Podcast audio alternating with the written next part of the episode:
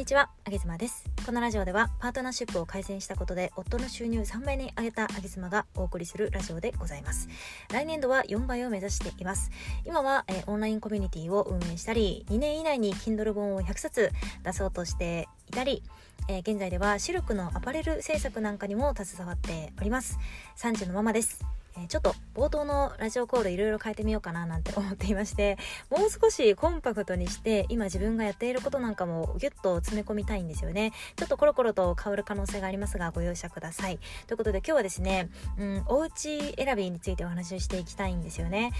人生のステージの中で結構お家を変えなければいけないタイミングってやってきたりしませんか？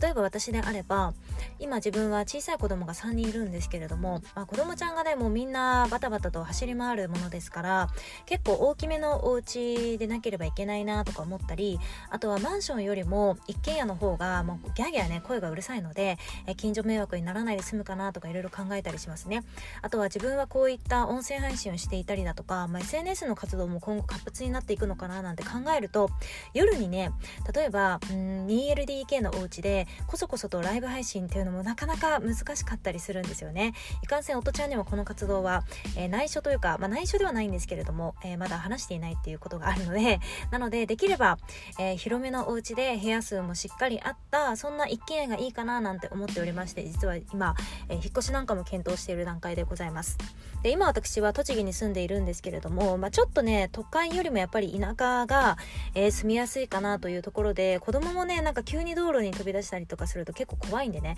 まあ、そういった意味でも、えーいくらかこう自由が利くようなそんな田舎暮らしを今検討しております。で、まあ、このお家選びなんですけど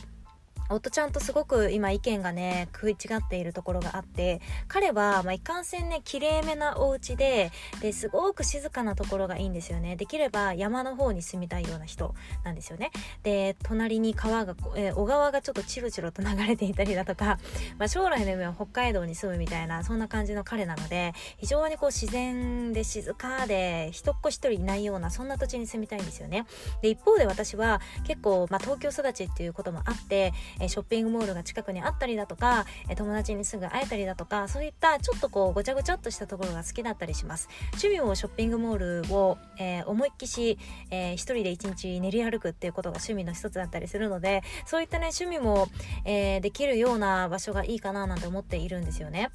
でまあこんな感じでいろいろと各々のあのやっぱり価値観とか希望があるのでそこはすり合わせていくんですけれどもですけれども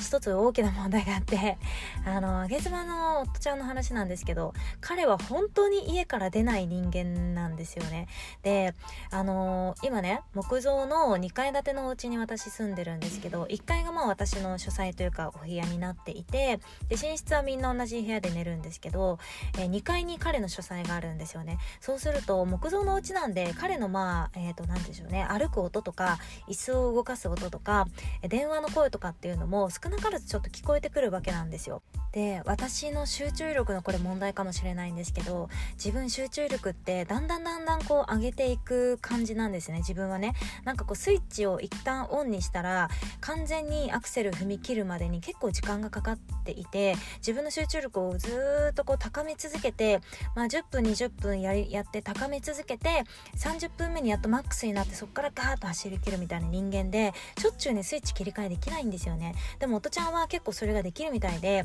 あのいかんせん私が自分の部屋とか、まあ、リビングとかで作業をしているともうねこの前ひどかったですよ。あの3時間ぐらいの間に15回ぐらい話しかけられてなんか肩ツンツンってされたりだとかそれこそなんかこうお尻をタッチみたいな感じでまあ冗談交じりですけどね。そんな感じでちょっかい出されたりだとか何してんのとか言われたりとかね。あの何もしない時は全然いいんだけどすごく集中を高めている最中にそれされるとねもうねもうねこらーって言いそうになって 本当に。低い声でこらーって言いそうになって。それぐらい私集中力ってすごく大事なんですよね。何かこう Kindle 本を書いているにしてもだんだん上がってくる集中力が心地よかったりしていてなんかあの以前堀堀江貴文さんがえ新幹線でなんかこう椅子を下げていいですかみたいな感じで前の方に声をかけられたそうなんですね。で彼はなんかそれに対してブチギレたっていうニュースを見たことがあるんですけど私それすごく気持ちがよくわかる。あのそんな一言もうどうでもいいから勝手に椅子下げてもらっていいからとりあえず話しかけないでって本当に思うんですよね。おそらくまあ上げ妻の集中力なんかよりも堀江さんの集中力の方がめちゃめちゃ何億倍も価値が高いじゃないですか。そんな彼の集中力を途切れさせるっていう行為はね本当にねこんなことしちゃダメだよって私もねあの言いたくなったんだけれどもそれと同じように私は自分の集中力を途切れさせてくる人が本当に嫌なんですよ。で、まあ、これスイッチねオンオフができるできないの問題なのでおそらく夫ちゃんはそれがすぐできる人間なのでね。だから私にこう気軽に話しかけてくるんだけどたった数時間の間にさ15回も話しかけられてくるこれはもう本当にね参っちゃいましたね。でこういうことがあってもう私はこれ家選びの中に基準に1個絶対に入れようと思ってね。もう部屋は結構離れている部屋でもうリビングとかじゃなくて仕事場っていう感じで鍵もつけられるような感じにしてもう自分一人の空間を確実に確保できるような状態じゃないとこれね自分の集中力持たないなって思ったんですよね。どれだけ集中したってどれだけ時間があろうと集中力が一回途切れることによって作業が全然できなかったんですよ。これねわかる人いるかな？ちょっとね熱くなっちゃいましたが私はそれだけですね。あの時間っていうものがめちゃめちゃ大事で1時間っていう時間があったらどれだけ作業が進められるかっていうところに命をかけてるんですよね。だから自分のまあ集中力のなさは問題なんですけれども話しかけられて集中力が途切れてまた10分20分かけて元に戻すわけじゃないですか。この10分20分うわーって思っちゃうんですよね。それだけ時間が一番大事。だからこれからちょっと家を探していくんですけれども必ず自分の空間っていうのをもう絶対に確保できるようなお家。なんかこれ結構第一条件に挙げてもいいんじゃないかぐらいなね感じでね、えー、探していこうかななんていうふうに思いますね。皆さんは、まあ、誰かと生活をしている方なんか特にここら辺のすり合わせって非常に大事かなというふうに思います。また家っていうのはまあ3回お家を建ててやっと理想のお家が建てれるっていう話もありますけれどもそれぐらいねこう自分の理想的なお家ってなかなか見つけられないと思うんですよね。けど今の自分の価値観とか今の自分の生活の中でどういう風な理想的な生活を送れるかっていうところからねちょっと全部洗い出して